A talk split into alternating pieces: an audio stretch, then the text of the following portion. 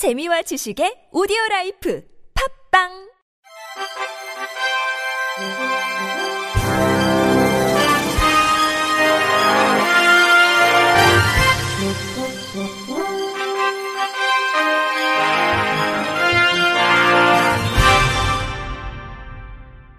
청취자 여러분 안녕하십니까? 9월 16일 금요일 KBIC에서 전해드리는 생활 뉴스입니다. 경기도가 지난 2020년부터 도내 광역버스에 도입 운영 중인 노선 입찰제 준공영제를 시내버스에 확대 적용하는 것을 골자로 한 경기도 시내버스 안정화 종합대책을 발표했습니다. 예, 도는 이를 위해 올해 연말까지 시군 재정 협의 등을 마쳐 시행 기반을 마련한 후 실행 계획 수립, 사업자 선정 등 절차를 거친 후 내년 하반기부터 2026년까지 200개 민영제 시내버스 노선을 중공영제로 전환할 방침입니다. 경기도는 내년 20개 노선을 시작으로 2024년 80개 노선, 2025년 160개 노선, 2026년 200개 노선으로 순차적 준공영제 적용 대상을 늘려갈 계획입니다. 시공간 운행하는 비수익 필수 공익 노선이 우선 전환 대상입니다. 시내 운영 노선 등 나머지 노선은 각 시장 군수 권한으로 업체와 운영 방식을 자율적으로 결정 관리하도록 할 방침입니다. 예, 도는 운수 종사자들의 처우 개선에도 힘쓰기로 했습니다. 준공영제 버스 운수 종사자 임금을 2026년까지 서울 인천시 수준으로 단계적으로 인상합니다. 준공영제 버스 운수 종사자 임금을 2026년까지 서울 인천시 수준으로 단계적으로 인상합니다. 민영제 버스는 시군 버스업체와 협의해 기존 주 52시간 탄력 근무제를 1일 2교대 근무제로 전환하고 임금을 단계적으로 인상할 수 있도록 유도해 나갈 계획입니다. 이를 위해 민영제 시내버스 노선에 대한 재정 지원을 강화합니다. 적자 노선에 대한 지원과 함께 우수업체를 대상으로 경영 인센티브를 부여하고 운송 수익 개선을 위한 탄력적인 재정 지원에 나설 방침입니다. 도는 시내버스 업체에 대한 재정 지원을 2019년 2,470억 원에서 올해 6,108억 원으로 확대했습니다.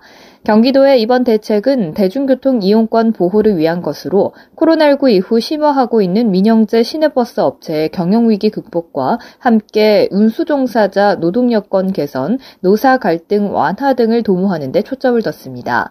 박노극 경기도 교통국장은 지난 2020년부터 버스업체 재정 지원과 임금 인상, 근무 조건 개선 등 지속적 요구에 따른 잦은 버스 파업 시도로 도민들의 대중교통 이용권까지 위협받는 상황이라며 운수 종사자, 버스업체, 도민 모두 윈윈할 수 있는 길을 열고자 이번 대책을 마련했다고 배경을 설명했습니다. 올림픽 도시 강원 강릉시가 공들여온 ITX 지능형 교통체계 세계총회 유치 여부가 이번 주말 결정됩니다. 15일 강릉시에 따르면 오는 18일 오전 미국 LA에서 열리는 2022 ITS 세계총회에서 오는 2026년 ITS 세계총회를 유치할 도시가 결정됩니다. ITS 세계 총회는 이른바 교통올림픽으로 불리는 세계 최대 규모의 교통 관련 국제 회의이자 전시 행사입니다. 강릉시는 대한민국 대표로 대만의 타이베이와 경쟁 중입니다.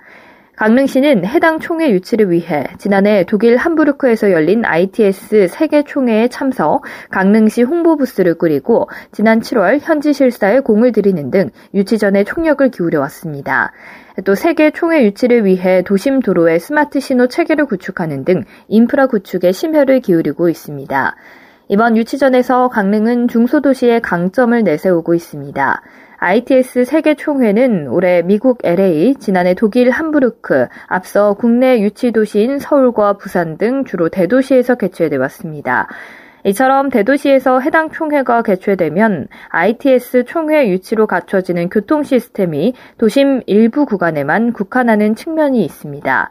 그러나 중소도시인 강릉시가 ITS 총회를 유치하게 되면 정부의 전폭적인 국비 지원을 통해 도심 권역부터 농어촌 등 시 전체가 첨단 교통 인프라의 전시 무대가 될 수 있다는 것이 시의 설명입니다. 국토부 역시 지난 2020년 해당 총회 국내 유치 도시로 광역지자체 대구가 아닌 중소도시인 강릉에 손을 들어준 바 있습니다. 예산 대비 총회 유치로 인한 최대 효과를 누리기 위해서는 중소도시가 더욱 적합하다는 판단에서입니다. 시는 또 2026년 ITS 세계 총회 유치로 관광 효과를 기대하고 있습니다. 총회 유치 시 세계 90개국 2만여 명의 관련 분야 전문가가 강릉을 찾게 됩니다. 강릉시 관계자는 중소도시로는 최초로 ITS 세계총회 유치를 이뤄내 스마트 교통 시스템이 시 전체에 전시되는 효과를 보여내겠다고 말했습니다. 한 공간에서 쇼핑과 식사, 또 영화나 공연까지 관람할 수 있는 복합 쇼핑몰, 놀이시설들이 이제는 낯설지 않죠. 카페나 편의점 같은 공간도 이런 복합시설로 확대 변신을 꾀하고 있습니다. MBC 윤성철 기자입니다. 경기도에 들어선 5층 규모의 한 상업시설, 2,500석을 갖춘 대규모 호텔식 카페입니다. 1, 2층에서는 빵과 커피를, 위층에서는 와인 아울렛과 유명 전시품 등이 마련된 갤러리, 야외 공연장 등을 즐길 수 있습니다. 한때 가구 단지로 유명했던 공간인데 가족 나들이 시설로 변신을 꾀한 겁니다. 카페 고객 김준환 씨입니다. 뭐 여기서는 뭐 가족 단위 손님 오셔도 될 것 같고 뭐 연인들끼리 와도 되고 이제 아무래도 공간이 넓고 하다 보니까 음식도 있고 뭐 여기 술까지 복합 정체성을 추구하는 시설은 또 있습니다. 생수나 라면, 과일 같은 식료품부터 각종 생필품까지 취급하는 한 잡화점은 테라스에 노천 카페를 차려 수제 맥주까지 판매, 이른바 SNS용 인증샷을 찍는 명소로 떠올랐습니다. 최근 이처럼 서로 다른 여러 시설을 한 곳에 모아둔 복합 문화 시설들이 늘고 있습니다. 다양한 연령대의 사람들이 장시간 머물며 여러 가지 체험과 소비를 동시에 할 수 있도록 한다는 겁니다. 이 같은 추세는 최근 은행 업무를 볼 수 있는 편의점, 스티커 사진을 찍는 도넛 판매점, 와인과 치즈를 파는 생선 가게까지 다양한 형태로 분화되고 있습니다. 업계 전문가들은 사업 영역을 확장하기 전 반드시 시장 조사와 전문성을 갖춰야 실패를 막을 수 있다고 조언합니다. MBC 뉴스 윤성철입니다.